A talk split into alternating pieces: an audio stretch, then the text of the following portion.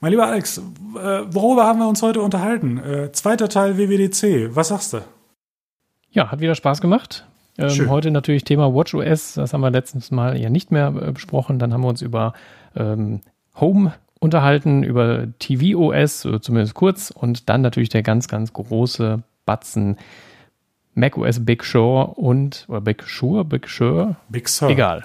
Big Sur. Big Ach ja, so, so sprach man. Big Sur. Genau. Big Sur.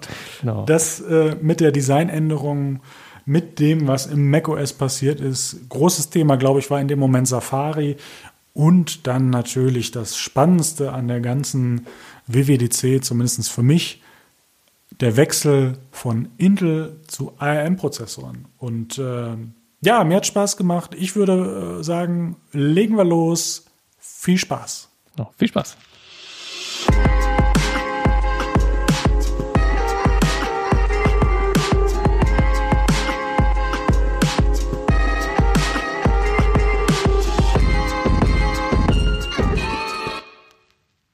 Mein lieber Philipp, Amazing Eye Folge 4. Wir besprechen heute die WWDC nochmal nach und zwar Teil 2. Grüß dich. Ja, grüße dich auch, mein lieber Alex. Ist ja eine Premiere. Wir sehen uns. Also für mich ist genau. das ganz nett. Ich weiß nicht, wie du das empfindest. Ähm, Auch noch aber also kriegen wir eine ganz andere Ebene rein. Wir können gestikulieren, wir können mit den Händen, Händen umherschleudern, uns freuen, wenn wir über WatchOS 7 heute sprechen, wenn wir über dein Spezialgebiet ich sag's mal ganz provokant, das Zuhause mit äh, dem HomePod, Apple TV äh, und alles, was dazugehört, sprechen und dann natürlich noch zum spannendsten Teil, den wir letztes Mal nicht drin hatten, und zwar macOS Big Sur und Apple Silicon. Lass uns später auch noch über den Namen reden, ob der toll ist, ob der auch wirklich bleibt. Aber was dahinter steckt, ist wirklich spannend und äh, ja, ich freue mich äh, auf die äh, zweite Besprechung, den zweiten Teil. Man könnte ja fast sagen, der dritte. ich meine, ja, ja du, wir reden einfach so gerne darüber, was willst du machen. Da muss man das einfach, bis es einem bis zum Ende gefällt und nochmal die Sachen immer durchdenken. Man kriegt immer neue Gedanken dazu und ähm, redet dann trotzdem über das Gleiche. Aber egal, ich hab Bock. Ähm, lass uns doch einfach direkt mal auf die Uhr gucken, wie viel Uhr wir haben. Ähm, Im Übrigen, guck mal, das kann ich dir jetzt zeigen. Jetzt hier, siehst du, ich habe jetzt ah, ein neues das, Armband. Äh, stimmt, das Pride Band. Das Pride, oder? Pride Band, genau, nicht dieses Nike, sondern ja, ich weiß gar nicht, ob das überhaupt ein Name ist. Einfach das Sportband. Ich finde das ganz schick, muss ich ganz ehrlich sagen.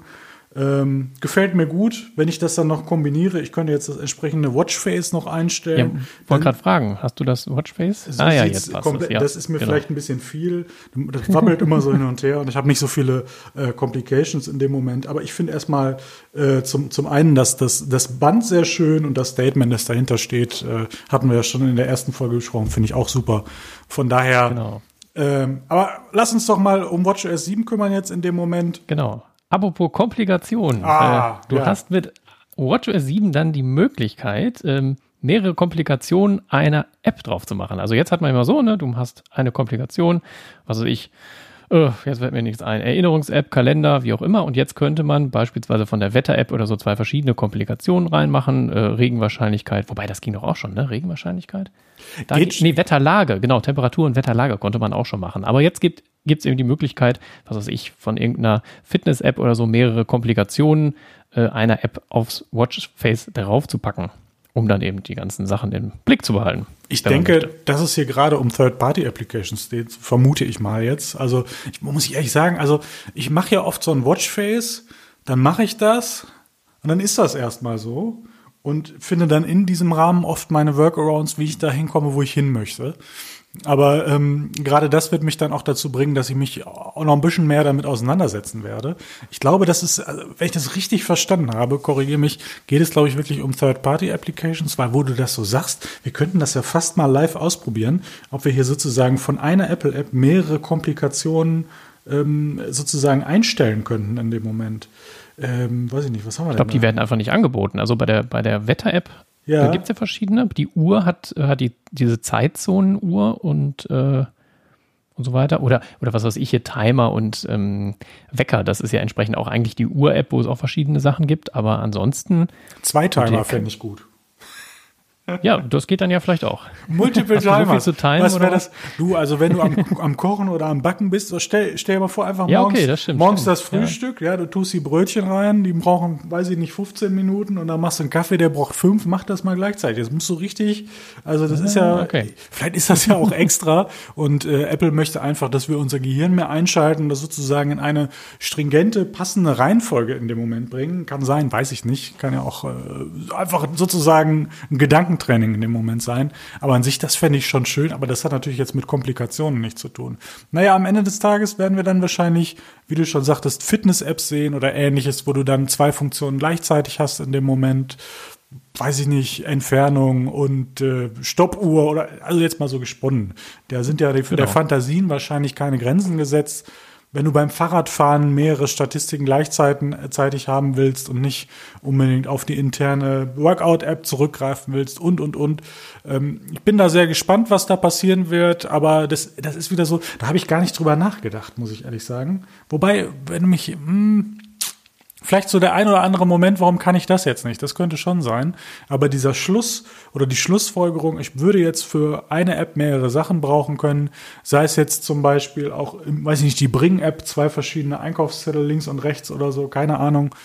Ja, stimmt, das würde vielleicht auch gehen, ja. Oder bei der Erinnerung-App mehrere To-Do-Lists und so. Also ich bin da gespannt, was man da sinnvoll mitmachen kann, kann mir aber sehr gut vorstellen, dass man das sinnvoll implementieren kann an dem Moment. Mhm. Genau, aber wahrscheinlich wirklich eher bei Drittanbieter-Apps. Ich habe auch ehrlich gesagt Funktionen, die ich nie auf dem Schirm hatte und mir auch nicht gefehlt hat. Aber ich habe da jetzt auch wenig Drittanbieter-Apps drauf. Also von daher, genau. Aber wenn du dein Watchface, äh, wenn du das selber gestaltet hast, ja. könntest du mir das natürlich mit iOS, äh, mit WatchOS 7 mal rüberschicken. Nämlich mittels Face Sharing. Soll ich dir was sagen? Das würde ich sogar machen aber ich glaube, dann brauchst du eine neue Apple Watch. Was sagst du denn dazu? Ja, stimmt. Ja, jetzt hast das du dir selbst, könnte sein, ja. hast du dir selbst Verdammt. ein Eigentor geschossen.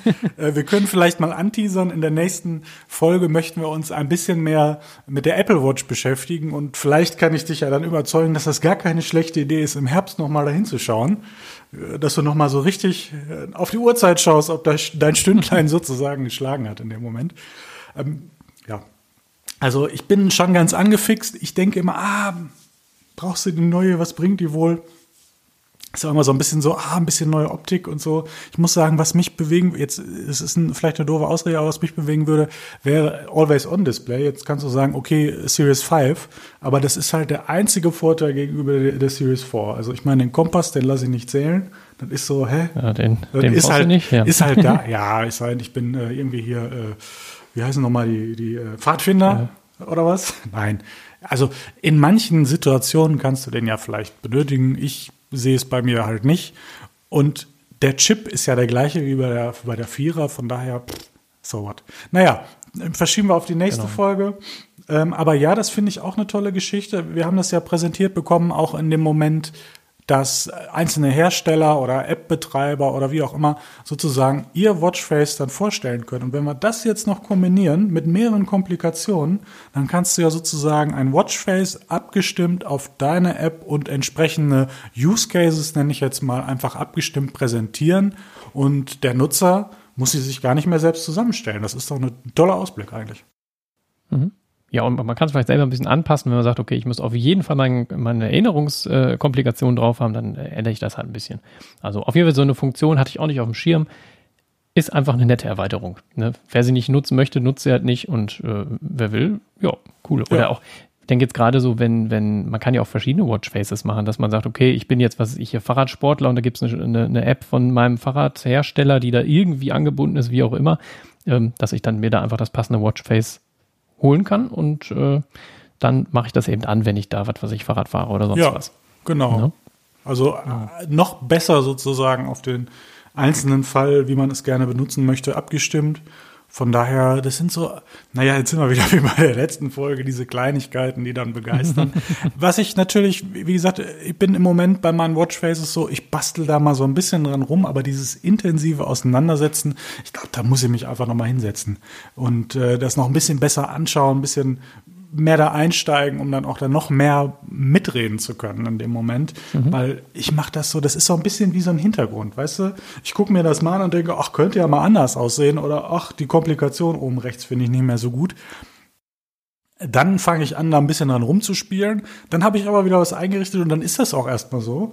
Und von daher, ja, muss man, muss man sich dann angucken. Das ist wie so eine Sache, wie etabliert die sich sozusagen im Alltag in dem Moment. Ich finde es toll, dass es diese Möglichkeit gibt.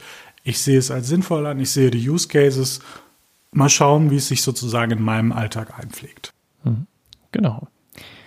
Ähm, dann sind natürlich bei der Apple Watch, äh, wenn ich ein bisschen weitermachen kann, ähm, die Karten-App, also die, die ausnahmsweise gut. äh, bei der Karten gibt es natürlich auch die Fahrradnavigation, die ist sicherlich auf der äh, Apple Watch ganz cool, dass man äh, entsprechend dann nur auf die Hand, aufs Handgelenk schauen muss, wenn man ja. da irgendwo abbiegen ja. möchte. Ja. Ist sicherlich konsequent, das drauf zu machen. Gucken, wann das in Deutschland kommt. Dann gibt es äh, noch neue Workouts. Äh, Tanzen haben sie da vorgestellt. Die andere habe ich jetzt gar nicht mehr so auf dem Schirm. Und die Aktivitäten-App auf dem iPhone heißt jetzt Fitness. Ja gut, sind so ein paar Kleinigkeiten. Also ich muss sagen, dass sie die, die Trainingssachen immer weiter erweitern, finde ich toll, weil also das Auf jeden Fall, ja. macht einfach sozusagen die Erfassung noch präziser in dem Moment. Was mache ich da eigentlich gerade? Wenn ich mir überlege, dass ich mal, wenn ich meine verkrampften Yoga-Übungen mache, wahrscheinlich ist das, was am Ende darauf kommt, das gleiche, als wenn ich mich auf dem, auf dem Stuhl sitze. Ist egal. ähm, wenn ich mir jetzt einfach vorstelle, du, du gehst da zum Tanzen, also dann musst du mir mal berichten, ähm, wenn du dann eine Apple Watch hast, wieder, die funktioniert, äh, und WatchOS 7 kann, so, ach Mensch, da habe ich ja noch einen Use Case. du, ich, ich, ich kriege das noch hin. Egal. Ja, aber dein, deine, deine kriegt ja WatchOS 7. Also Kompatibilität haben sie gar nichts zu gesagt, ne? Auf der Keynote wüsste ich jetzt gerade nee, gar der nicht. Keynote nicht, aber ich meine aber gelesen zu haben, ab der, ab der 2 geht es, glaube ich. Also ab dem mhm. sozusagen mhm. einen, einen höheren Chip, glaube ich. Oder war es sogar ab der 3? Vielleicht sogar ab der 3. Müssten wir, könnte man mhm. ja fast live sogar mal hier nachschauen. Ähm, nebenbei. Dann aber erzähle ich gerade noch eine Funktion, erzähl doch während mal. du nachschaust. Ja, ähm, es gibt jetzt im Hinblick auf die Corona-Krise haben sie ein ganz nettes Feature eingebaut ah, und toll, zwar ja. Hände waschen. Also wenn ja. ich, äh, wenn die Uhr erkennt, dass ich Hände wasche und sagt dann, ah, du hast nur 10 Sekunden eingeseift, also da läuft dann so ein Timer, ich glaube 20 Sekunden oder so, genau. dass man diese 20 Sekunden dann die Hände einseift und sie abwäscht. Ja. Wäre eine ganz nette Sache. Ähm, warum nicht?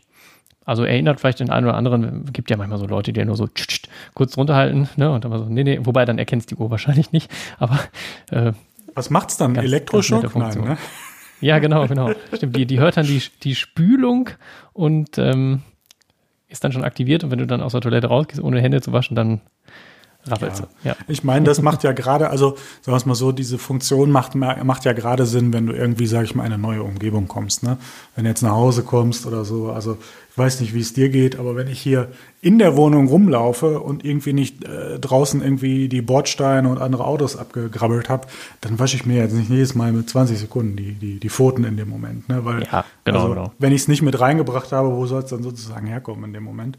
Ähm, aber damit möchte ich jetzt gar nicht sagen, wascht euch nicht 20 Sekunden die Hände. Also versteht mich bloß nicht falsch. ähm, aber dieses Feature kann man ab WatchOS 7 ab der Apple Watch 3 benutzen. Also die 2 ist auch schon raus. Die 2 ist auch raus. Okay. Das liegt aber, glaube ich, daran, auch dass die 1 und die 2 einen ziemlich ähnlichen Chip haben, wenn ich mich nicht irre. Ich glaube, der Unterschied war ja sozusagen ja, das GPS stimmt. in dem Moment und irgendwie die Wasserfestigkeit oder keine Ahnung. Aber da können wir uns sozusagen. Genau, Wasserfestigkeit auf jeden Folge, Fall. Ja in der nächsten Folge weiter darüber unterhalten. Genau.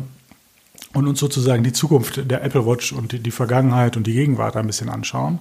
Ähm, genau. Aber ich finde, das ist, ich, ich, ich nochmal darauf einzugehen, die Apple Watch ist ja auch dazu da, zum einen Sachen, also sagen wir mal so, die erste Intention war, ich kaufe mir ein technisches Gerät, um ein zweites nicht mehr so viel benutzen zu müssen. Das bedeutet, ich kriege die Uhr, um das iPhone nicht mehr so viel zu benutzen.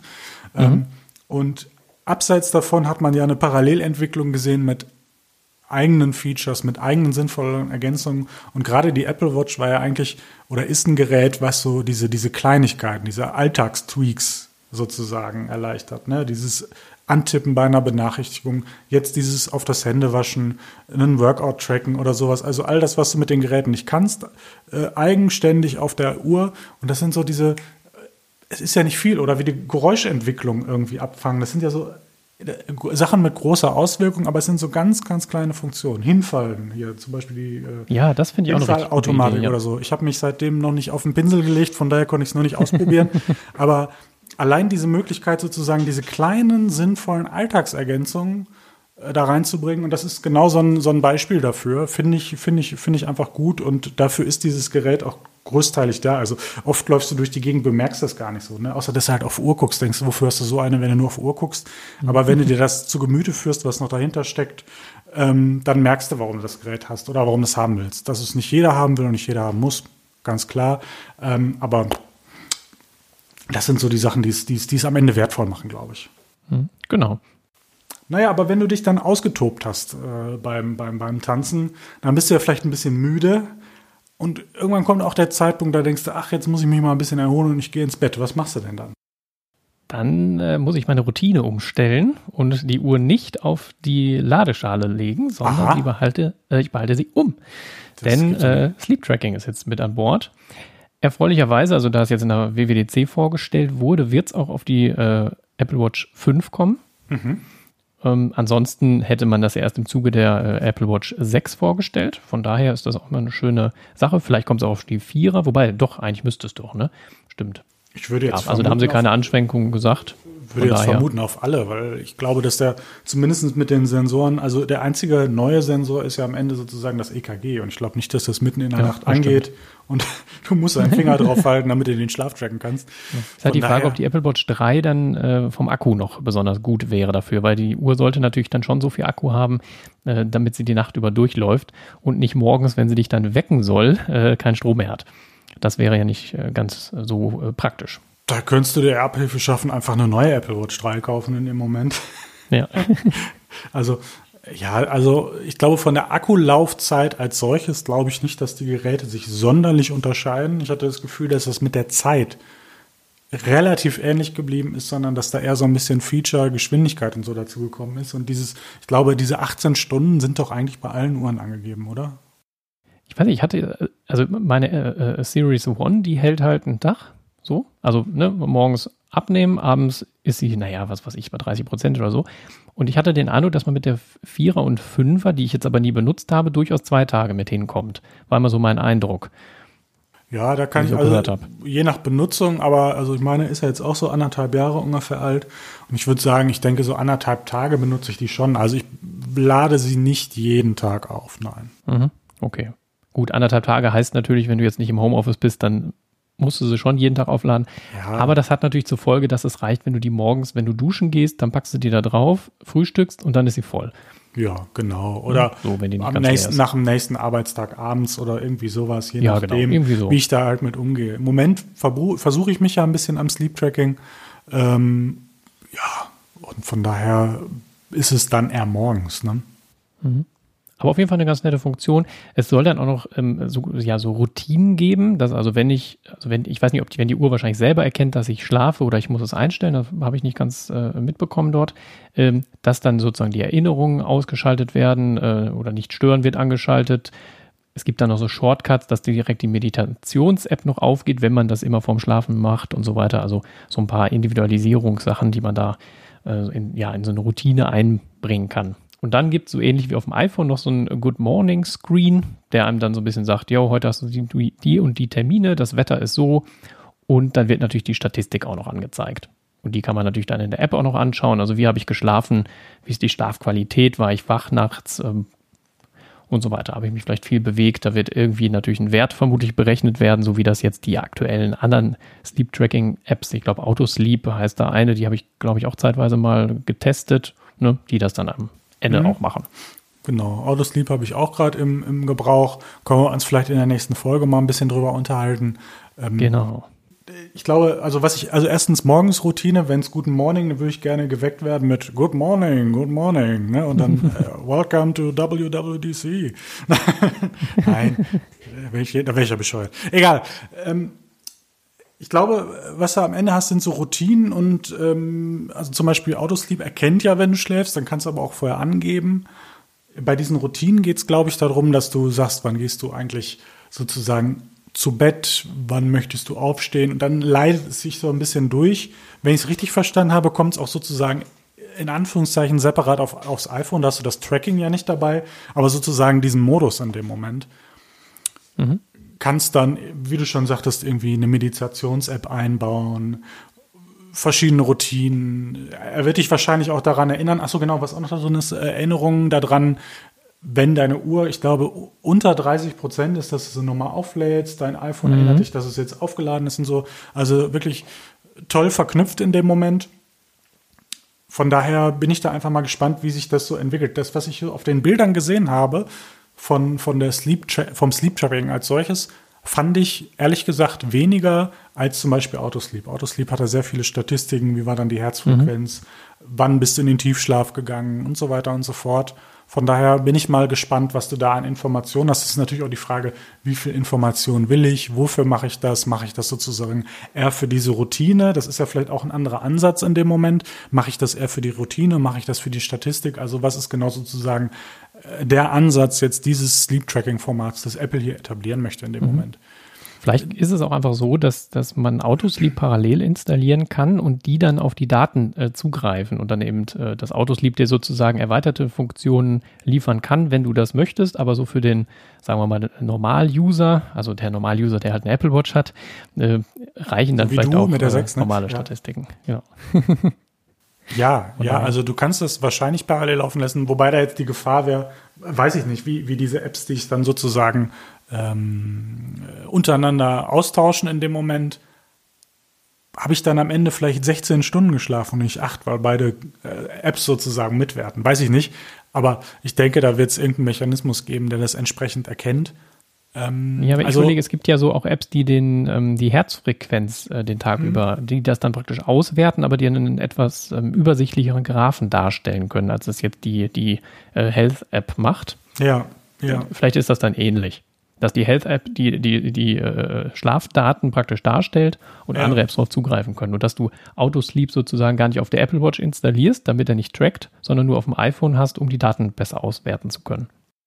Also ich glaube zum Thema, wie, wie sozusagen ähm, äh, Autosleep trackt, ist ja sowieso, die greifen ja auf die jeweiligen Sensoren sozusagen das, was in der Health App landet, zu. Das heißt, die Frage ist, wie aktiv trackt diese App als solches? Ich glaube eigentlich, dass diese App nur daraus besteht, diese Daten abzugreifen und die entsprechend nach eigenen Algorithmen in Statistiken sozusagen zu verpacken. Also mhm. du trägst die Uhr, die checkt ja sowieso, was hast du für eine Herzfrequenz, schnarchst du oder was weiß ich jetzt durch das Mikro oder keine Ahnung, je nachdem, was du da halt auch freigibst in dem Moment. Und dementsprechend glaube ich, dass die Funktion eigentlich ist, App greift auf die Daten zu, die die Apple Watch ans iPhone übermittelt und wertet die einfach aus. Mhm. Wäre jetzt mein Verständnis von dem, was ich da sehe. Ja. Und dann ist einfach wahrscheinlich die Frage, ich vermute, dass das bei der Apple-Dings äh, genauso funktionieren wird in diesen zentralen Daten. Hab schauen, was ist da passiert, was bedeutet das? Und dann ist einfach die Frage, was werten die wie aus und so weiter und so fort. Ich habe zum Beispiel heute einen, einen, Tweet gelesen, wo einer berichtet hat, der hatte verschiedene Sachen verglichen. Autosleep, ich glaube eine Fitbit, ähm, die Sleep-App aus der Beta und so mhm. weiter. Und alle hatten unterschiedliche Werte. Das ist sehr spannend. Also, also hast einmal gut geschlafen und einmal nicht. Ja, also ich weiß gar nicht, wie die Range war. Ich glaube, so von sechseinhalb bis fast acht Stunden Schlaf, glaube ich sogar fast.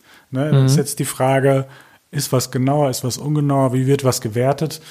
Äh, da bin ich kein Fachmann, um das beurteilen zu können. Aber scheinbar scheinen zumindest die Sachen das unterschiedlich zu verarbeiten, weil wenn du mhm. ein Gerät benutzt und zwei Apps in dem Moment, ja, so ist es ja wahrscheinlich, das unterschiedlich auswerten, ist ja die Frage, wie machen die das? Einfach mal. Mhm. Ne?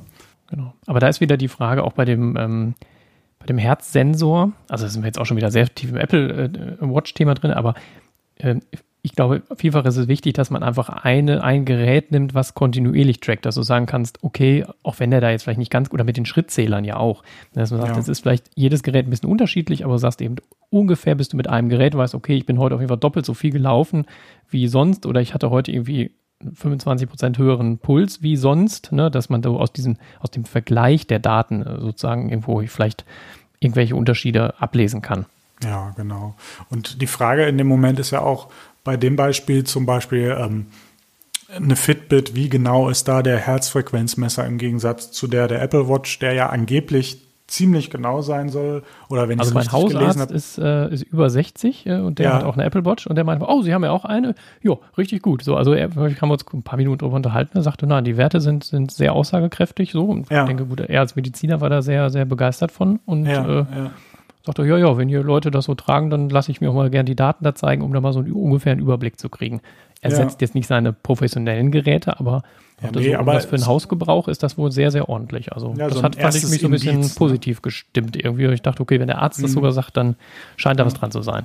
So, ja hatte ich ja auch, wenn ich, wenn wir im, Fitnessstudio waren, zum Teil äh, auch im Vergleich mit diesen professionellen Aufwärmgeräten, mhm. die Crosstrainer, die ganzen Cardio-Geräte, die es da so gab, die Werte stimmten ziemlich überein. Und ich würde jetzt erstmal behaupten, dass gerade an diesen wahrscheinlich mehrere hunderttausend Euro, nee, nicht hunderttausend, sondern hundert, ne? Ähm, also das sind ja da professionelle Geräte. Also ich denke, dass so ein Crosstrainer, der steht, der wird auch ein, 2000 Euro bestimmt kosten. Und ja. ich vermute, dass da einigermaßen okay Tracker für den Moment drin sein, weil die müssen ja nur in diesem Moment genau funktionieren. Und wenn die nicht aussagekräftig in dem Moment wären, dann kannst du das komplett ja in die Tonne treten. Ja, und genau. die Werte stimmten ziemlich überein. Von daher äh, fand ich das auch vielleicht ein Indiz in dem Moment, das scheint ganz gut zu funktionieren. Und mhm. ich meine, genau. Äh, kein Arzt wird kommen und sagen, Mensch, zeigen Sie mal Ihre Uhr, danach beurteile ich Ihre Gesundheit, sondern okay, die scheint das zu sagen. Die ist, weiß ich nicht, sagen wir mal plus, minus fünf oder zehn Prozent genau. Wir haben ein Indiz, um jetzt irgendwie weiter äh, Diagnose zu betreiben in dem Moment oder so. Ne? Oder okay, das ist so abwegig, dass da was ist, da brauchen wir nicht weitermachen. Also dafür ist es wahrscheinlich schon geeignet, vermute ich. Aber naja, wird ja keiner ja, sagen, ach, wir Fall. gucken mal, wir gucken mal, wie ihr Herz so ist, sie tragen jetzt mal 24 Stunden Apple Watch, das ist ja Quatsch. das dauert noch drei Jahre. Ja, genau. Und da ist ja auch die Frage, wie ist das da eigentlich mit der Privatsphäre? Ne? Kannst du mir das mal erklären, wie das da mit der Privatsphäre ist, um mir mal so eine Überleitung zum nächsten Thema hinzukriegen, ja. nämlich Privacy, was sich ja über alle Geräte, alle Systeme ähm, bei Apple erstreckt und den Prinzipien, nach denen sozusagen zumindest augenscheinlich erstmal gearbeitet wird. Genau, da hat Apple dann äh, in der Keynote ein bisschen äh, die Apple Watch verlassen. Ach, ein äh, Ding, was mir gerade einfällt nebenbei, äh, bei der Keynote fand ich wieder sehr schön, da haben wir in der ersten Folge schon mal drüber gesprochen, aber man sah jetzt halt auch bei der Apple Watch, ähm, wurde in dem Fitnessstudio des äh, Apple Campus äh, halt ja. die Aufnahmen gemacht. War einfach ganz nett, dass man da mal so ein paar Räumlichkeiten ja. zu sehen bekommen hat.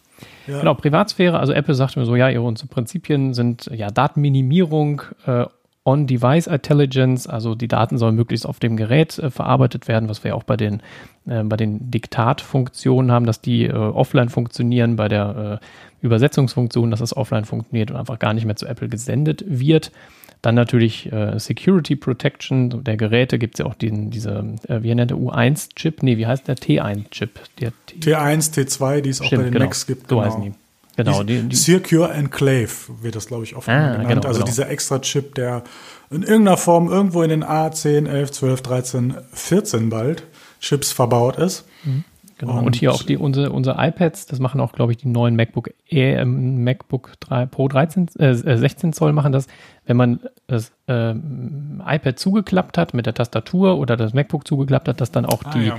Hardware-Verbindung ähm, zum Mikrofon ausgeschaltet ja, ist. Ja, sehr schön. Also ja. Äh, selbst wenn da jetzt jemand hacken würde, was durchs Betriebssystem äh, vielleicht nicht das Wahrscheinlichste ist, ähm, äh, kann man trotzdem auf dieses Mikro nicht zugreifen, weil es eben hardwaremäßig wirklich entkoppelt ist. Ja, no, so, das sind no. wieder so diese einzelnen Sachen.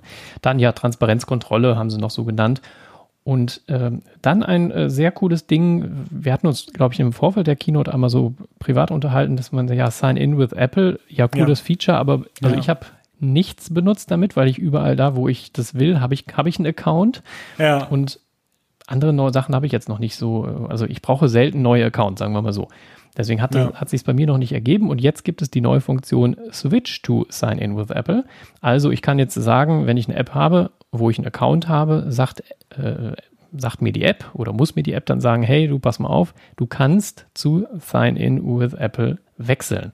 Das mhm. ist natürlich cool, dass man einfach die Möglichkeit hat und die sagt, ich muss meinen Account jetzt irgendwie deaktivieren und mir einen neuen besorgen, das sind meine Daten weg oder so, sondern dass man das einfach wechseln kann. Ja, ja. Cool. Bin ich auch bin ich auch ganz gespannt drauf. Ich habe eine einzige, ich glaube bei Blink ist oder was, um das mal auszuprobieren. Mhm. Und da ging das so ganz schnell, da dachte ich, ach komm, da kannst du mal hier diese Testversion, musst du nur klack, klack.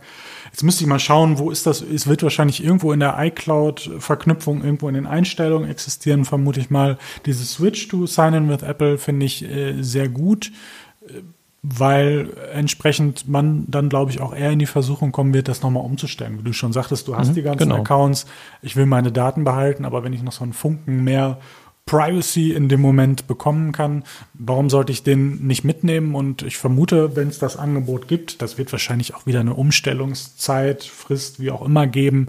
Ich gehe ganz stark davon aus, dass wir das nicht im Herbst in jeglicher App sehen, sondern vielleicht mal ein Beispiel damit sehen werden. Und ich denke, dass wir uns in vielleicht einem Jahr, anderthalb darüber reden, dass die Apps, die das sowieso schon machen oder in Anführungszeichen dazu verpflichtet sind, laut den, den mhm. Dann dazu übergegangen sein werden. Und von daher glaube ich, dass wir uns erst detaillierter im, im nächsten Jahr mit auseinandersetzen werden und äh, da mehr mitspielen werden.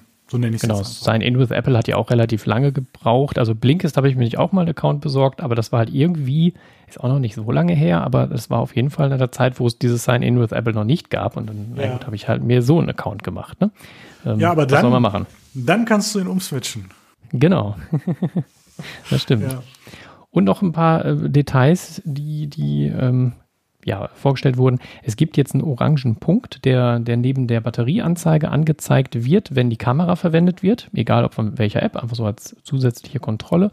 Und ich glaube, ein, ein grüner Punkt war es, wenn das Mikro an ist, meine ich. Ich glaube das auch, ja. Hm. Nicht das zu verwechseln mit dem grünen Punkt, nicht, dass du dein iPhone dann wegwirfst. Äh, äh, ich meine, Apple fände es vielleicht in dem Moment gut, wenn du dir dann ein neues kaufen musst. Aber, aber Apple ist ja auch für Recycling. Ja, das also, ist ja der, ist ja also, der grüne das Punkt ja der auch. Punkt. Ne? Ja, Von stimmt, daher stimmt. Ja. Ähm, musste mal in den Laden, oh Mensch, ich habe da so einen grünen Punkt gesehen. Was mache ich? Ach ja, wissen Sie, das, da wird langsam Zeit. Sie haben ja auch nur einen Elfer, jetzt ist das Zwölfer raus. Also das, genau. also das geht ja auch gar nicht mehr in dem Moment. Hm. Genau. Finde ich auf jeden Fall gut. Ich meine, sonst, ähm, ich glaube, zumindest die älteren, ich weiß nicht, ob es bei den neueren MacBooks auch so ist, gab es ja auch immer diese Leuchte sozusagen. Ne? Neben, neben, Beim neben, MacBook Air von mir, bei dem, was, also mit dem alten Anführungsstrichen, was ich jetzt bis vor kurzem hatte, gab es diesen Punkt. Oh, gab es den da? Ich meine nämlich nicht mehr. Okay. Oder gab es den bei dem MacBook Air von meiner Freundin nicht? Gab es das bei deinem MacBook Air? Ja. Ich weiß es ehrlich gesagt ja, nicht. Ich vermute, ich, ich vermute, äh, also die meisten FaceTime-Geschichten oder so habe ich halt eben mit dem Tablet gemacht. Von daher ja, habe ich das jetzt nicht ich so Ich meine, dass meins hatte, doch meins müsste den haben und das ältere MacBook Air hatte den nicht. Irgendwie so. Okay. Und mein MacBook Pro von 2011 hatte den nämlich auch. Ja, genau. Vielleicht liegt es an dem schwarzen Rahmen. Das hat ja so einen schwarzen Rahmen. Da sieht man diesen Punkt ja erstmal nicht, wenn er aus ist. Und das andere MacBook Air, das ältere, hat ja so einen grauen Rahmen. Und dann hättest du da oben so mehrere Punkte gehabt. Und das, da meine ich nämlich, gab es das nicht.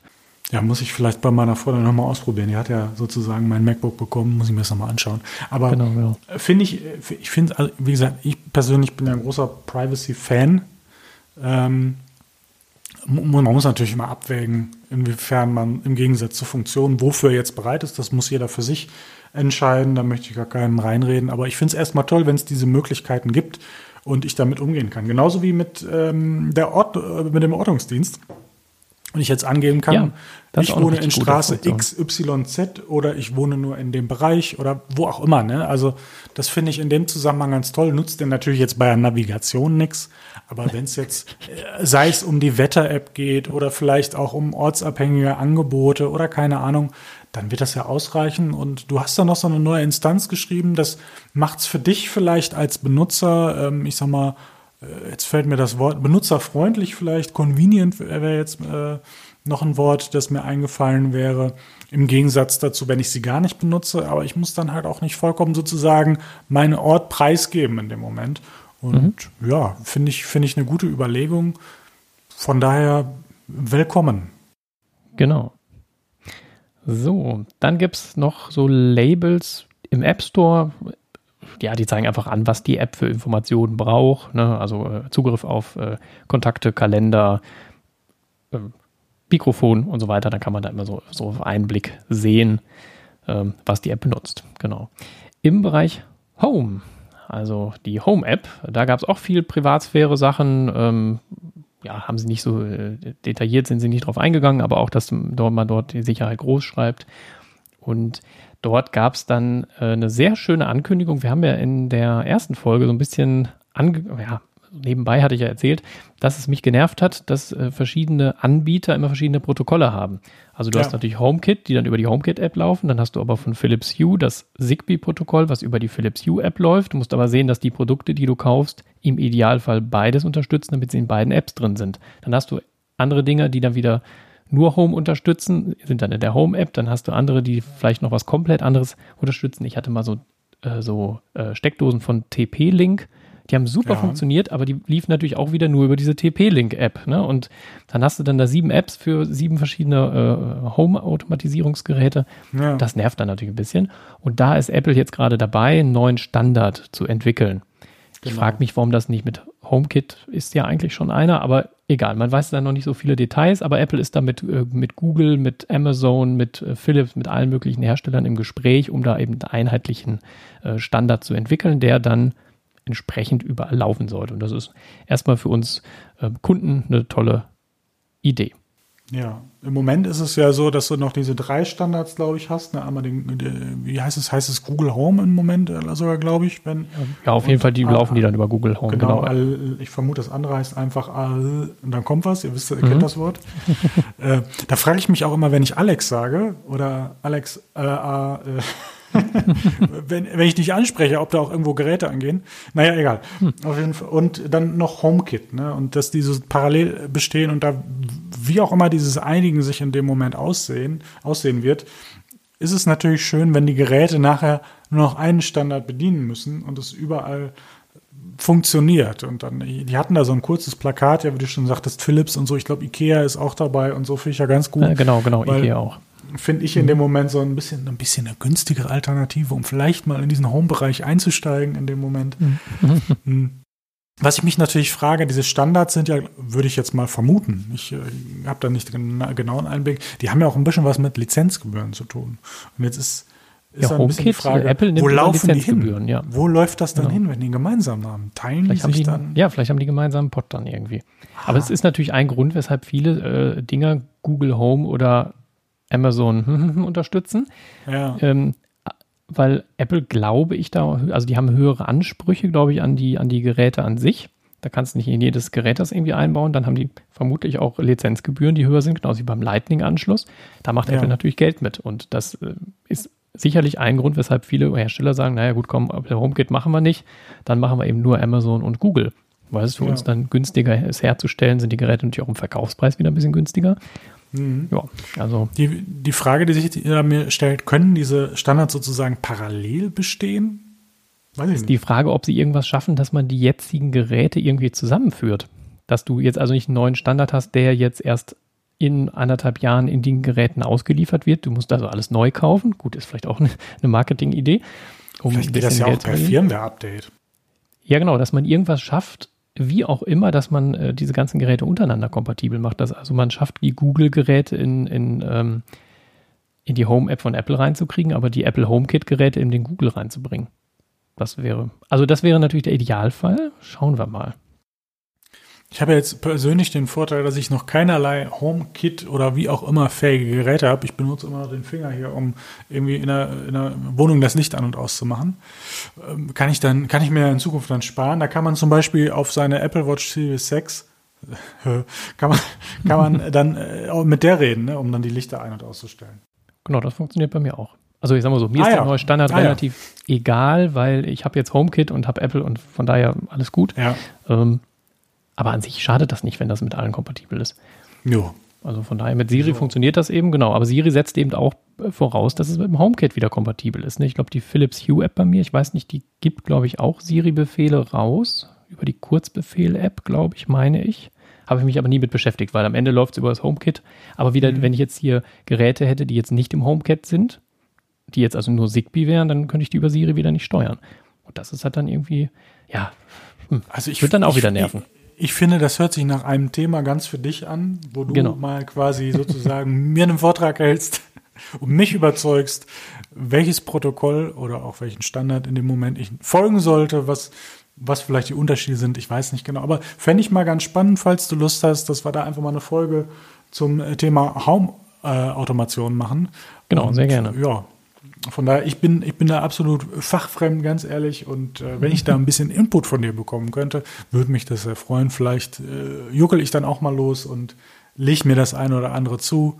Freut sich meine Freunde, Könnte passieren. Dass ich, dass ich immer mit, mit Sprachbefehlen hier alles an- und ausschalte. Könnte gut ankommen, glaube ich. Genau.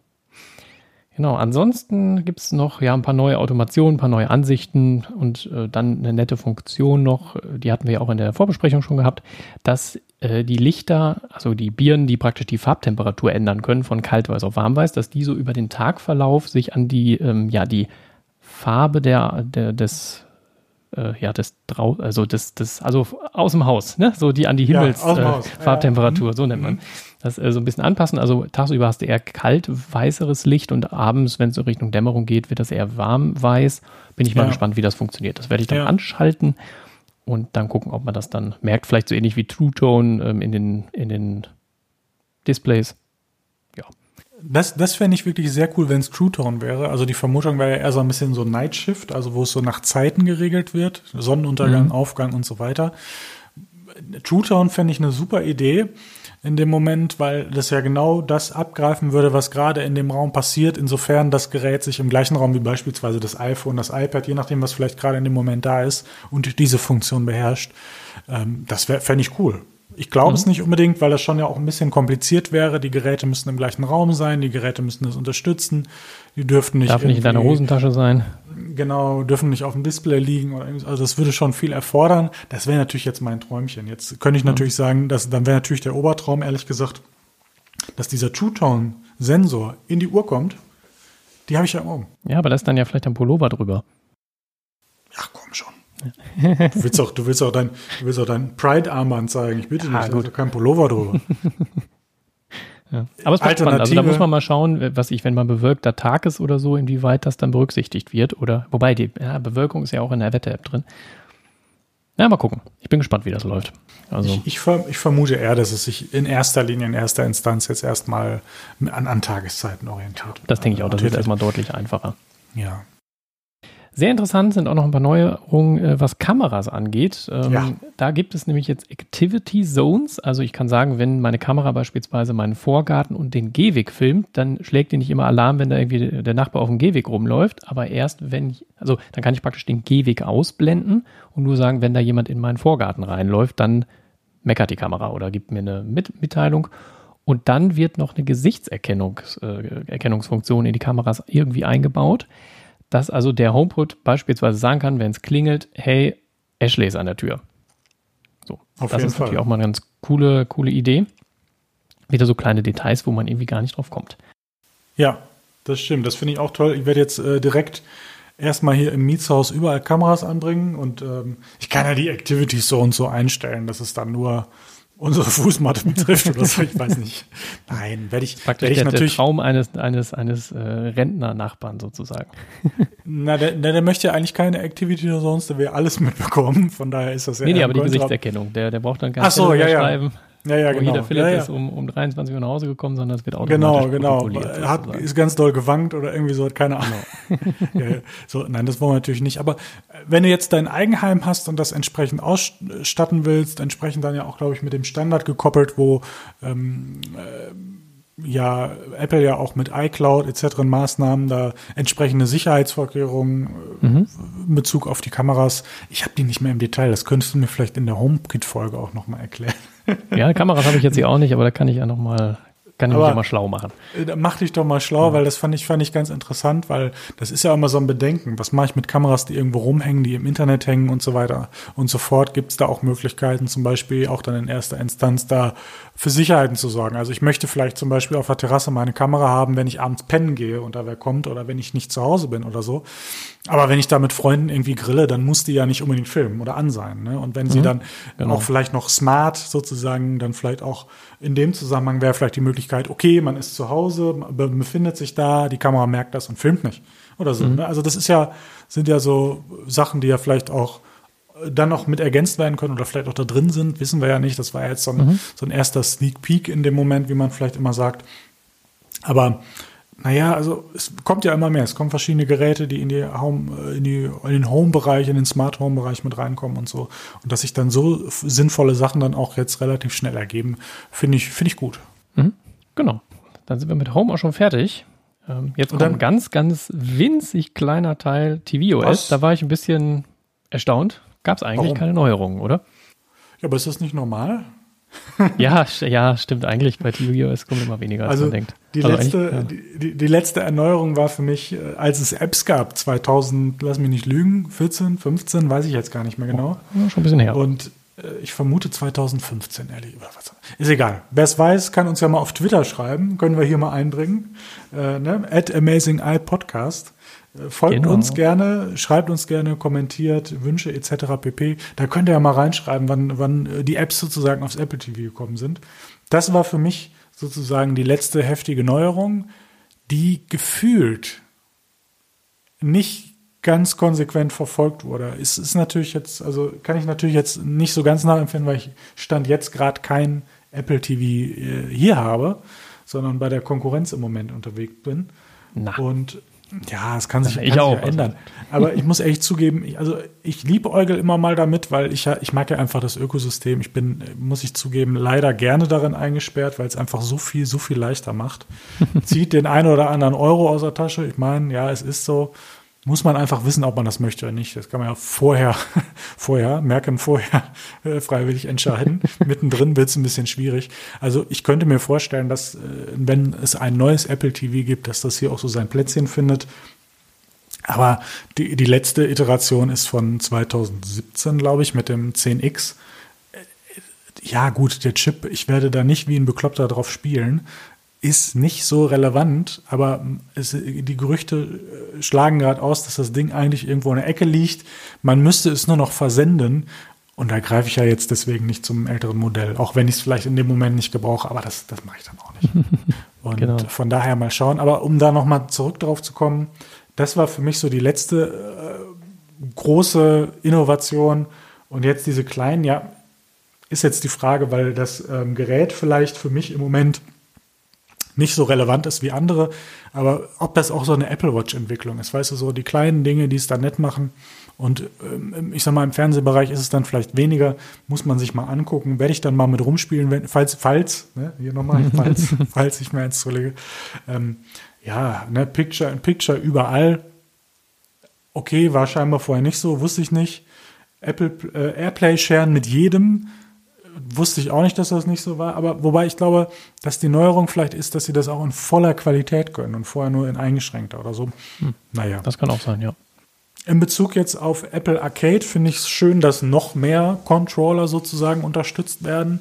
Macht ja auch einfach Sinn, wenn ich das auch noch als Gaming-Device etablieren möchte, dass ich auch entsprechende ähm, Kompatibilitäten da anbiete und das einfach erweitere. Es tut ja nicht weh, weil Apple lebt ja nicht davon, Gaming-Controller zu verkaufen, sondern eigentlich eher die Leute mit diesem Gaming-Controller auch mal dazu zu bewegen, nicht nur ihre Xbox zu benutzen oder ihre mhm. Playstation oder was auch immer, sondern auch mal Arcade auszuprobieren, was ja durchaus ehrlich gesagt gerade für wenig Spieler ein sehr nettes Angebot ist. Also ich habe das auch schon mal ein, zwei Monate ausprobiert, habe es dann wieder deaktiviert, weil ich muss zugeben, dann ist mir so eine Xbox prinzipiell schon lieber, weil es einfach sorry, eigentlich bessere Spiele sind, wenn man sich da besser mit mhm. länger auseinandersetzen will. Aber wenn man das einfach so, ich sag mal, als jetzt, mal gucken, ob ich das Wort aussprechen kann, Casual Gamer sozusagen äh, sieht und einfach in einer Woche mal ein Stündchen oder so, dann kann das schon durchaus Spaß machen und ist dann auch wirklich für, für 4,99 ehrlich gesagt auch ein tolles Angebot. Also, und dann kannst du noch die ganze Familie benutzen,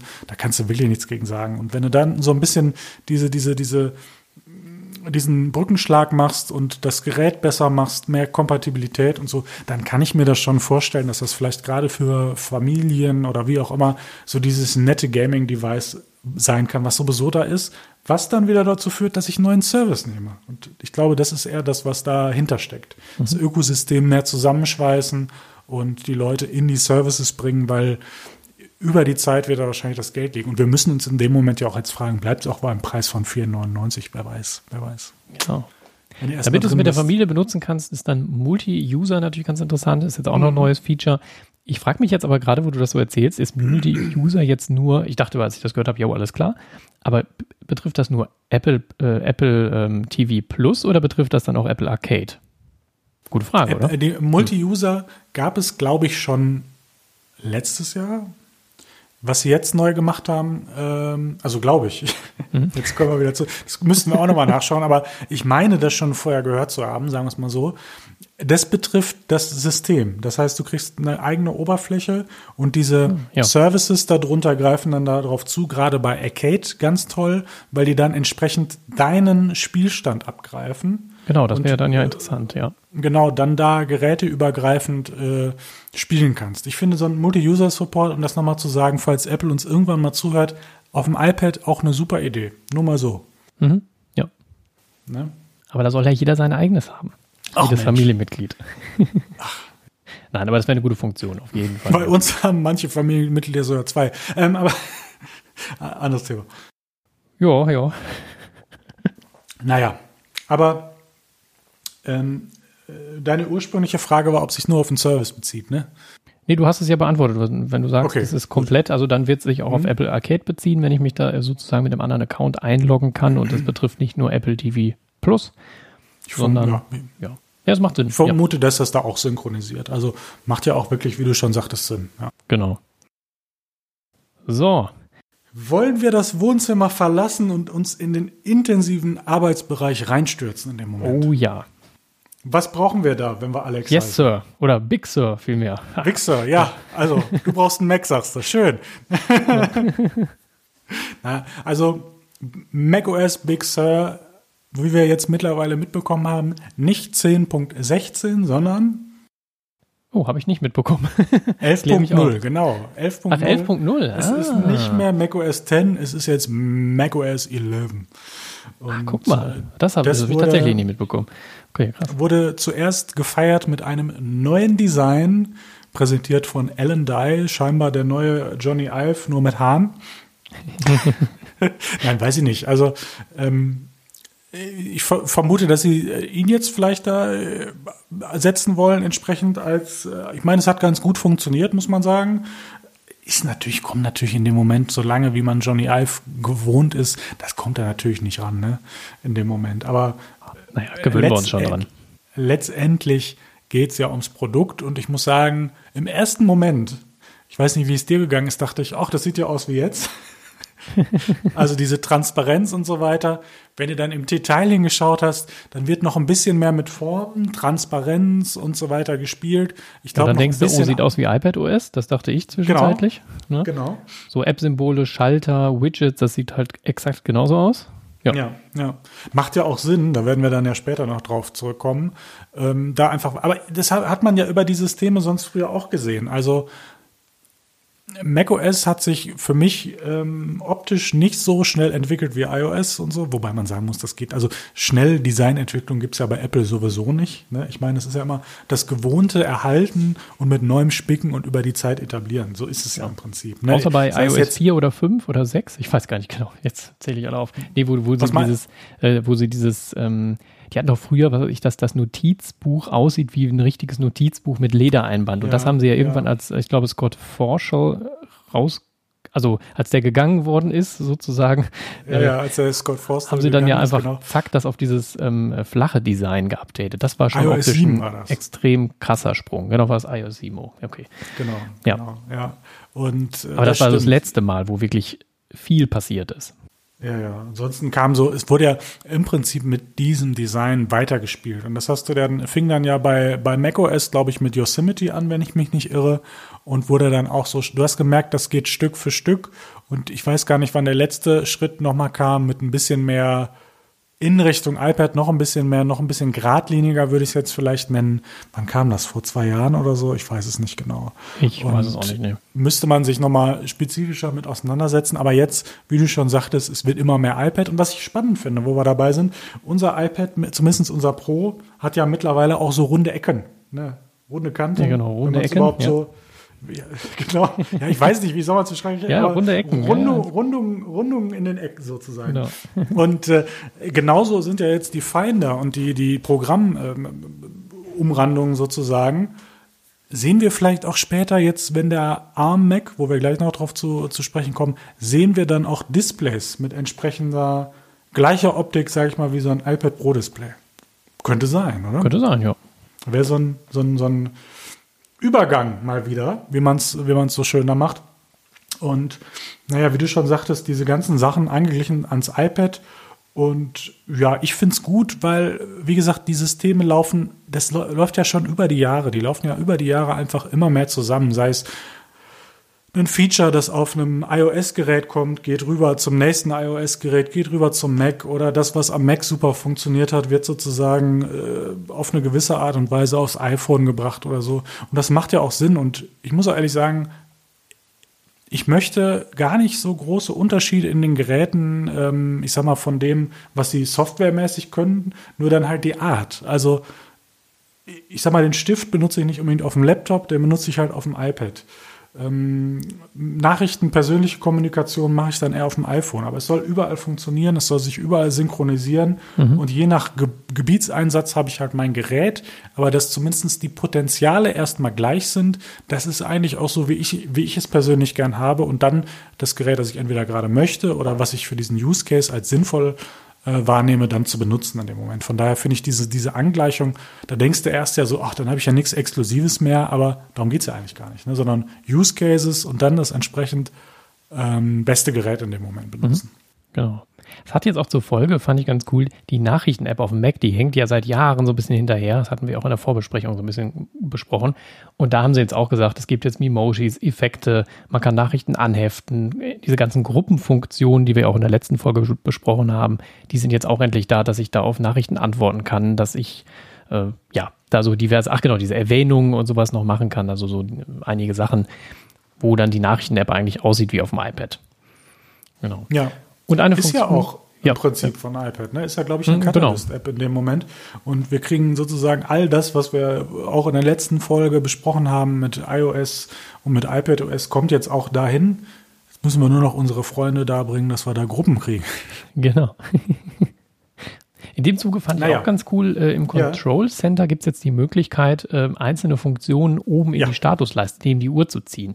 Total ja. simpel, aber auch richtig, richtig gut. Dass ich sagen kann, ja. okay, die ja, Lautstärke ging schon immer, aber äh, die Displayhelligkeit kann ich da beispielsweise dann hinschieben. So habe ich es verstanden.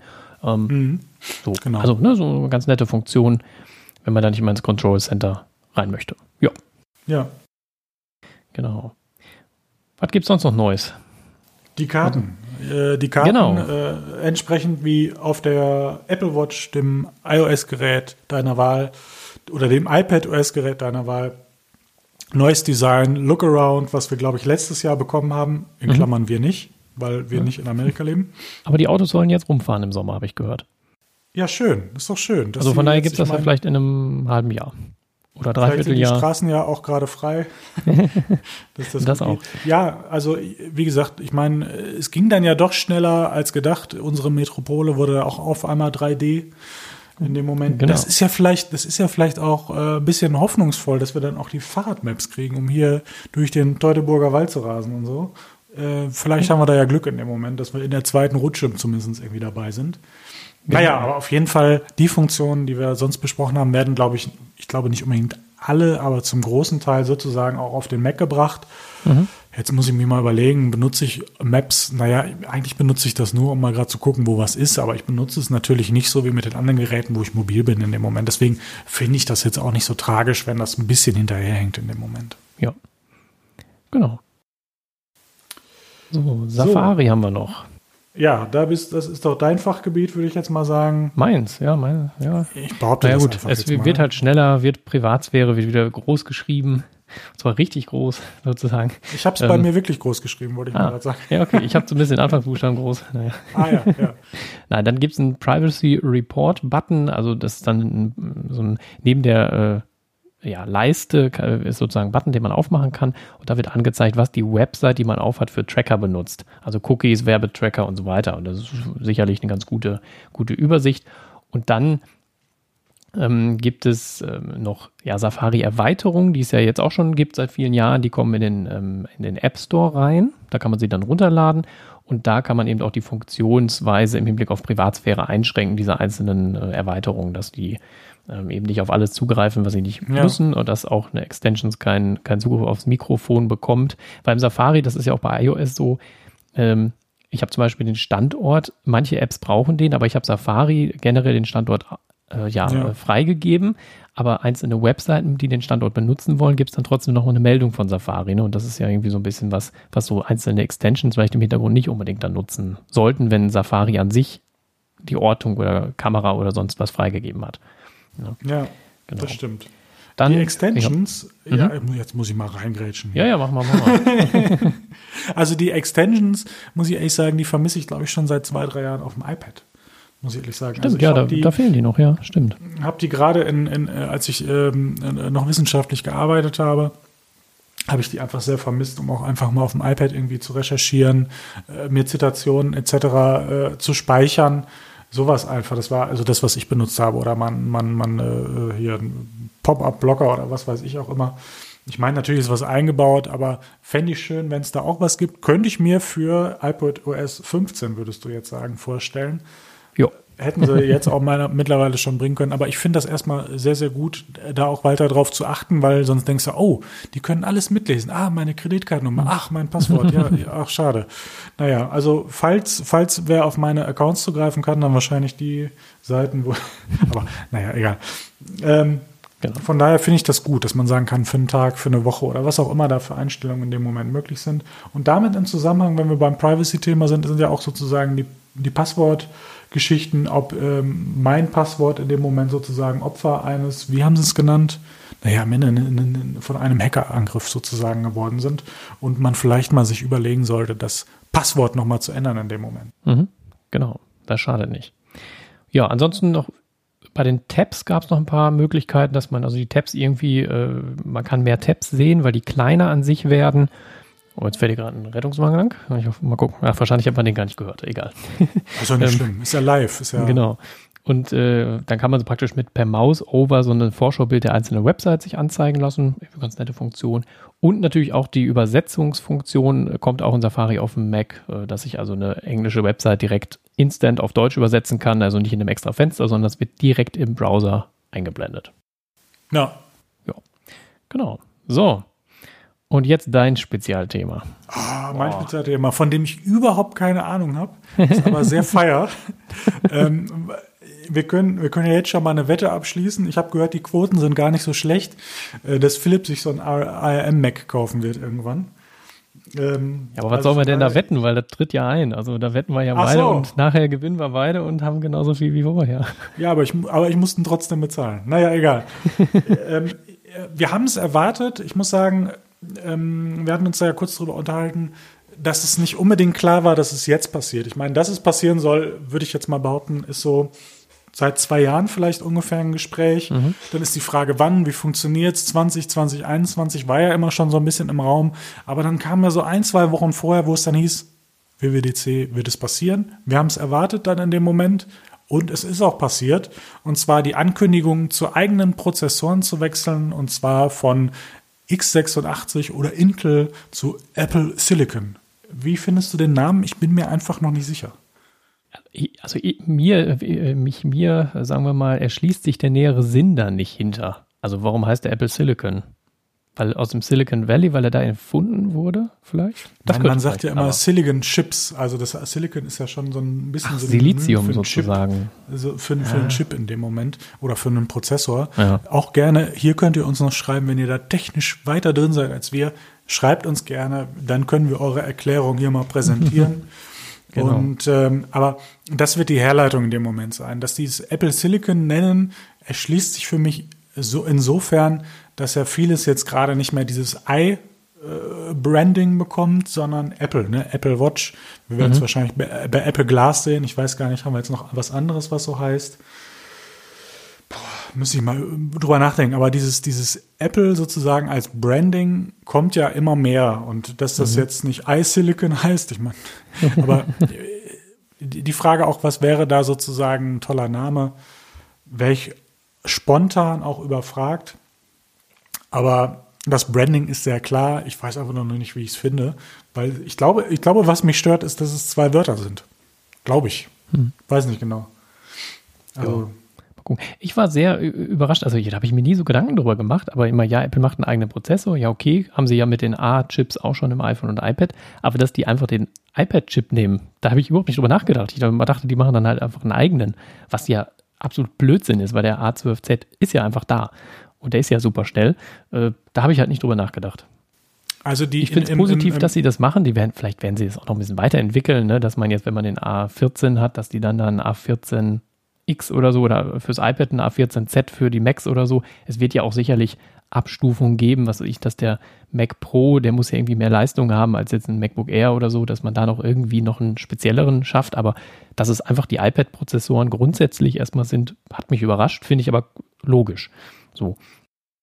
Also ich glaube, dass die MacBook-Prozessoren sehr verwandt sein werden mit den iPad-Prozessoren in dem Moment, aber sie haben ja auch angekündigt, sozusagen eine eigene Familie an Chips sozusagen da äh, herzustellen. Die Frage ist, wie heißen sie? Sind sie vielleicht auch eigentlich iPad-Chips unter einem anderen Namen? Heißen sie wirklich Apple Silicon oder ist das einfach sozusagen die Überschrift und die heißen trotzdem A14, A15 oder wie auch mhm. immer?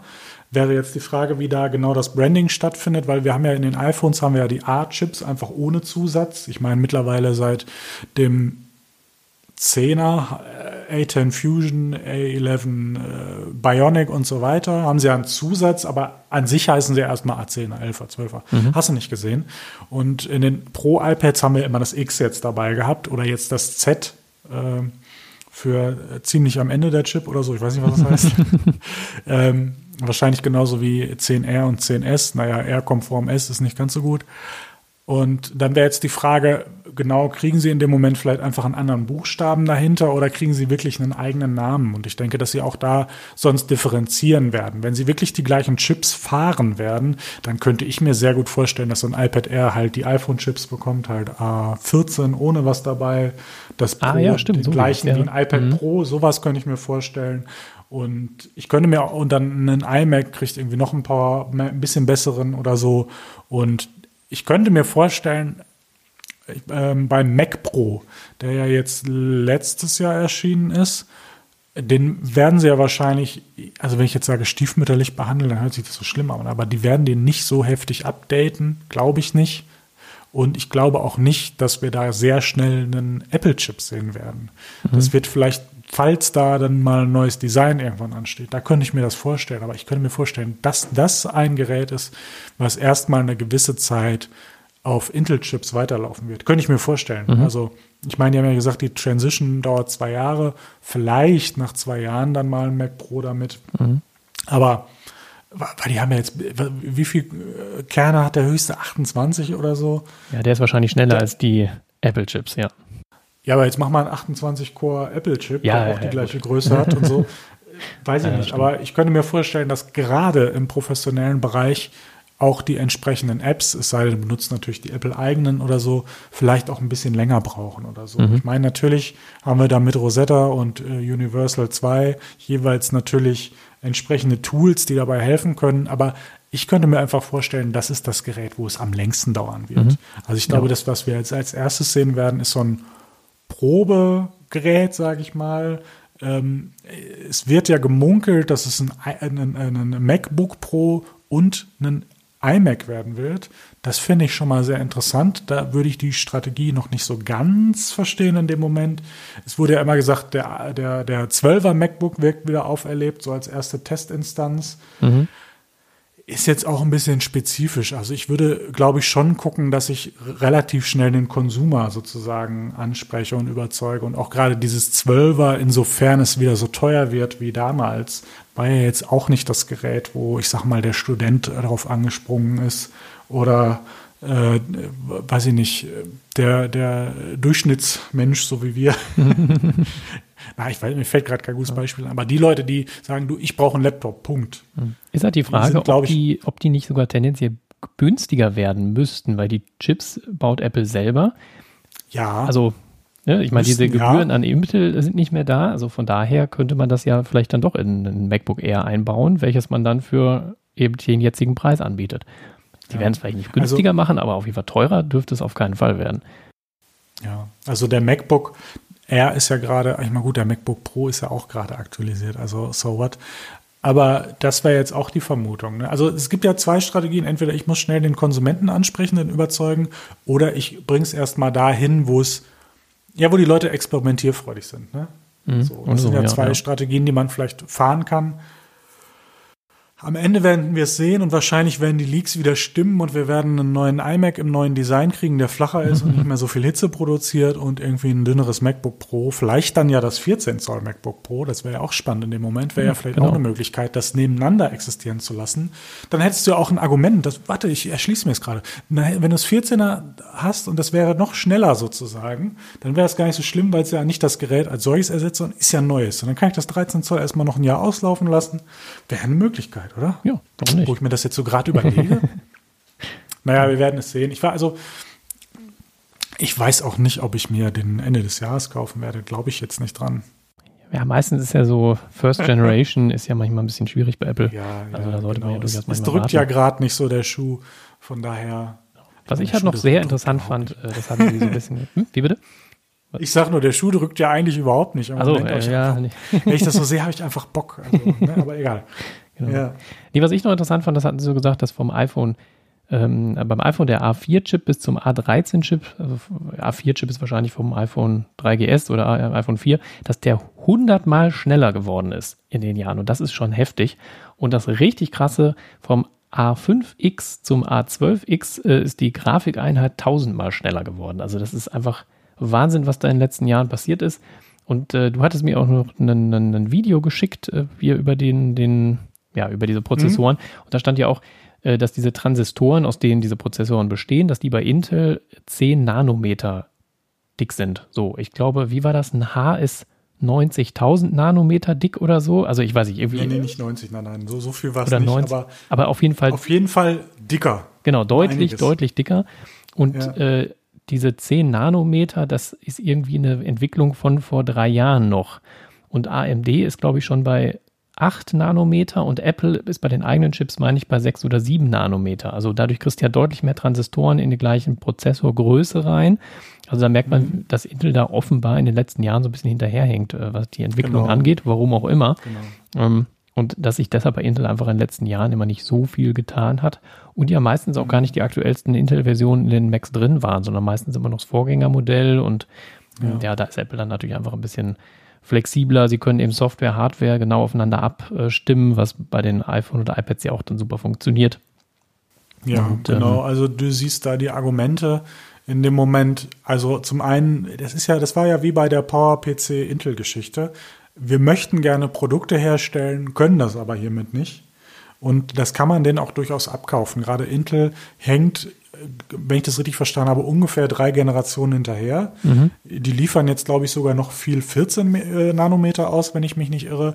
Und die neueren, ich glaube noch nicht mal alle, haben 10 Nanometer. Und 10 Nanometer hatte Apple, glaube ich, 2017 mit dem A11, wenn ich mich nicht ganz mhm. irre. Genau. Und wir bewegen uns gerade bei sieben und kriegen jetzt im Herbst fünf. Ne? Und dann siehst du ja, wo die Zeit, Reise hinkriegt. AMD hat gut aufgeholt, ist günstiger geworden als Intel und schneller.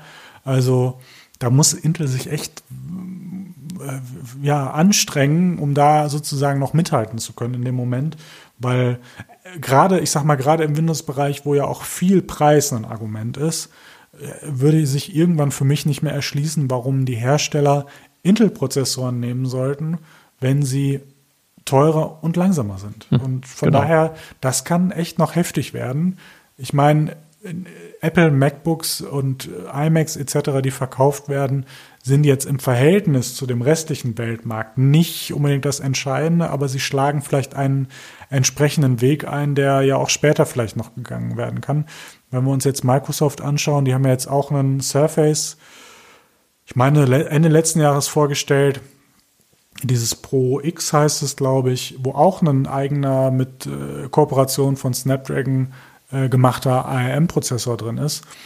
Und von daher wird sich unter Umständen, je nachdem, wie sie es gestalten, ich habe da noch nicht die Trans äh, Tran Transition gesehen sozusagen, sondern mhm. einfach, wir machen das auch mal, aber es funktioniert nicht alles.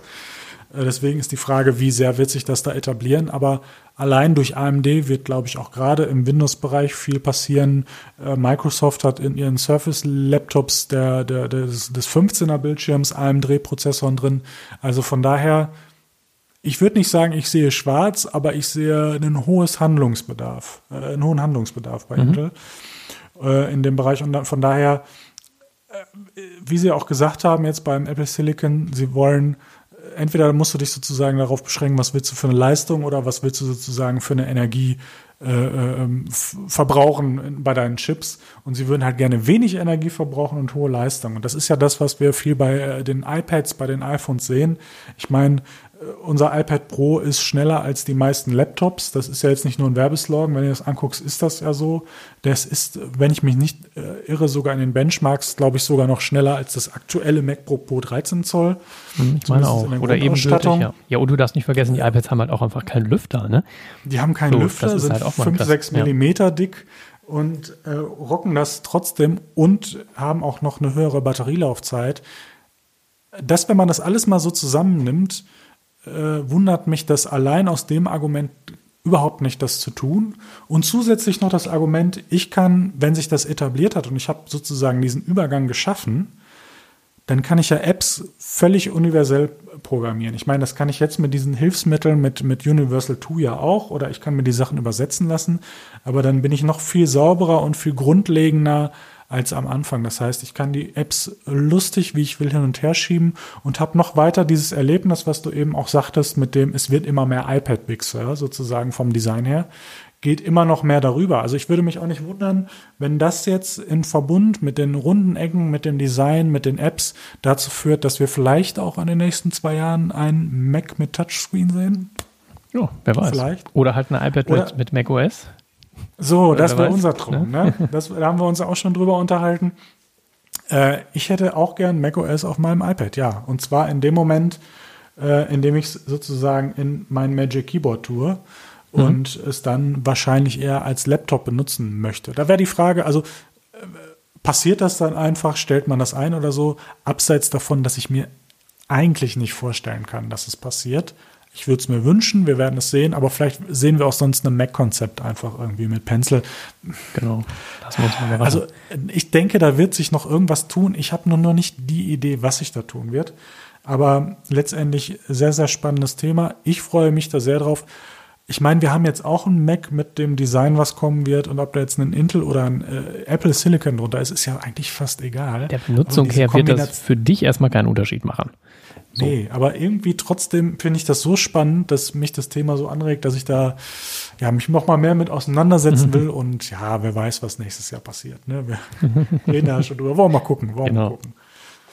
Aber vielleicht hast du ja noch mal Lust, einmal über diese äh, Sachen, die sozusagen softwaremäßig dann passieren. Wie, wie wird denn da der Übergang eigentlich geschaffen, sozusagen diese unterschiedlichen Strukturen in dem Moment zu bedienen? Also grundsätzlich äh, muss man natürlich die Apps übersetzen, ja, weil Intel x86 ist eine andere Programmiersprache oder eine andere Sprache als jetzt diese ARM-Prozessoren. Ähm, man kann das Ganze, also einmal haben die Entwickler wissen das jetzt und können anfangen, das anzupassen. Das kommt jetzt nicht von heute auf morgen. Dann gibt es die ähm, also ja, Programmierplattform Xcode, auf der man praktisch alle Apple-Apps äh, übersetzt oder äh, programmiert vielmehr. Und dort kann man in ein paar Tagen jede App irgendwie anpassen. Das soll wohl mit relativ geringem Zeitaufwand passieren. Mhm. Ansonsten kann man jede App, die auf Intel läuft, über Rosetta 2, ähm, wird, die, wird sie automatisch auf äh, dem Apple Silicon Prozessor zur Verfügung gestellt. Läuft dann natürlich nicht so gut wie Apps, die wirklich für ARM ähm, ja, programmiert sind, aber gut, notfalls. Man hat ja auch auf dem Mac viele Apps, die, sagen wir mal, ein bisschen älter sind, die nicht so gepflegt werden, wie auch immer, wo man jetzt gar nicht weiß, ob Entwickler sich die Mühe machen, aber durch Rosetta 2 praktisch diese so eine Art Übersetzungstool kann man das dann weiterlaufen lassen. Es gibt dann noch Virtualisierungsmöglichkeiten, also es läuft, sollte eigentlich alles laufen. Und wir haben natürlich den Vorteil, äh, Microsoft und Adobe, die haben jetzt schon gesagt, dass sie daran arbeiten oder Apple hat gesagt, dass die beiden daran arbeiten. Also da wird es auch zum Start hoffentlich dann direkt Apps ähm, geben. Und man darf nicht vergessen, dass letztlich alle iPad-Apps auf dem Mac laufen würden und man da natürlich auch ein riesen, riesen Portfolio hat, was auch Spiele angeht die dann einfach ohne Probleme laufen werden. Weshalb ja. ich glaube, gerade durch diese Übergangszeit von, sagen wir mal, bestimmt ein Jahr, bis ein Mac da überhaupt richtig für uns Verbraucher auf den Markt kommt, sollten da die meisten Sachen eigentlich zur Verfügung stehen. Und so diese kleinen Drittanbieter-Apps, die nicht mehr korrigiert werden, naja, die laufen dann halt über Rosetta 2 und fertig. Genau. Da fände ich aber erstmal auch spannend, merken wir wirklich da sozusagen einen, einen Performance-Einbruch in dem Moment, wenn Rosetta benutzt wird? Ich weiß es nicht. Ist, glaube ich, spannend in dem Moment. Also ich glaube, wenn das Apps ähm, ist, die einfach, sagen wir mal, irgendwas machen oder die, die einfach so laufen, wird das wahrscheinlich gehen. Aber wenn du jetzt Apps hast, die irgendwie irgendwas, was weiß ich, wenn du jetzt eine, eine Videoschnittsoftware da über Rosetta 2 laufen lassen würdest, das wird vermutlich dann nicht mehr richtig laufen. Aber wenn das so Apps sind, eine Textverarbeitungs-App, ja gut, ja, ich glaube, das wird wahrscheinlich funktionieren. Ja, ja, das, das, das glaube ich auch. Und ähm, bin mal gespannt, wie, also ob wir das überhaupt merken. Also würde ich merken, ich habe jetzt einen Apple Silicon Mac und benutze eine Rosetta App, benutze eine Universal App oder was auch immer, ob ich das merken würde. Ich habe keine Ahnung. Das, das ist auch wirklich eine spannende Frage in dem Moment. Fällt mir das auf oder denke ich, ja, funktioniert ja wie immer. Ich habe nur ein viel dünneres Gerät und es hält viel länger, ist doch toll. Ja. Wir werden es sehen. Und das mit den äh, iPhone- und iPad-Apps, dass die direkt ad hoc funktionieren, das ist ja immer, du siehst ja immer mehr die Strategie, also immer mehr zusammenbringen. Du machst ja auch, du, äh, die Plattform für die Entwickler wird ja in dem Moment auch größer, ohne dass sie viel dafür tun müssen unbedingt. Mhm, sie können ja genau. sagen, okay, ich bin mit meiner iPad-App zufrieden, benutze vielleicht Catalyst und mache da irgendwie zwei, drei Buttons mehr, weil das irgendwie mehr Sinn ergibt oder so. Aber letztendlich funktionieren die dann ja erstmal nativ. Mhm, genau. Also ich, ich, glaube, dass das, dass das nicht so eine große Umstellung dann wird. Also für uns Verbraucher sowieso nicht und es wird das meiste wird einfach laufen und dann ist dir das erstmal Wumpe, ob du da einen Intel oder ARM-Prozessor drin hast. Nur, dass du da eben für die ja. Zukunft mehr Potenzial hast und es wahrscheinlich alles ein bisschen flüssiger läuft. Ja. Wobei die Macs, ich finde, die Macs laufen sowieso flüssig, also davon abgesehen, so für diese Standardsachen, ja. Ja. Außer mein Mac Mini mit dem Bluetooth-Fehler. Aber da kümmern wir ja. uns die Woche mal drum. ja. Egal, egal. Ähm, genau. Apropos Mac Mini, äh, es gibt jetzt für Entwickler bereits einen Mac Mini mit einem A12Z-Prozessor, den man sich quasi für 500 Euro oder so dann halt als Entwickler bestellen kann, um dann entsprechend auch die übersetzten Apps dann gleich mal zu testen. Ich habe genau. gehört, du musst ihn wieder zurückgeben. Ah, also habe ich, ja, ich habe da noch gar nichts zugehört, aber das ja, ja das ist ja blöd. Bist ja in der Entwicklung auch gerade nicht so unterwegs. genau.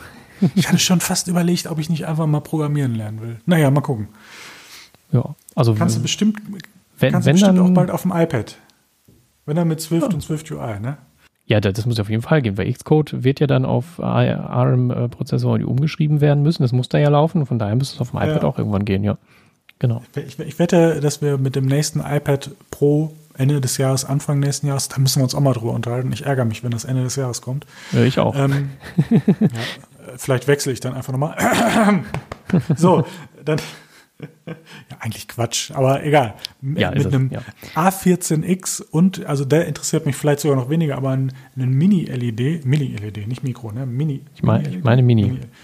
Naja, auf jeden Fall noch bessere Schwarzwerte und so. Ich glaube, dann werde ich schon ein bisschen neidisch. Das muss ich zugeben. Naja, egal.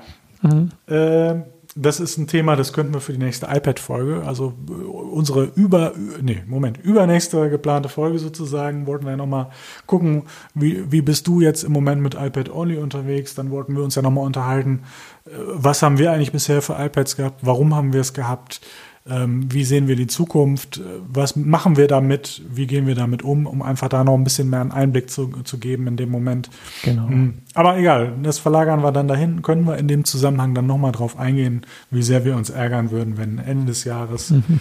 Das hatten wir ja sogar mal einmal. Ne? Ich hatte das erste Retina-iPad mit A5X und du hattest Ende des Jahres das mit A6X. Da stand es natürlich viel besser da als ich.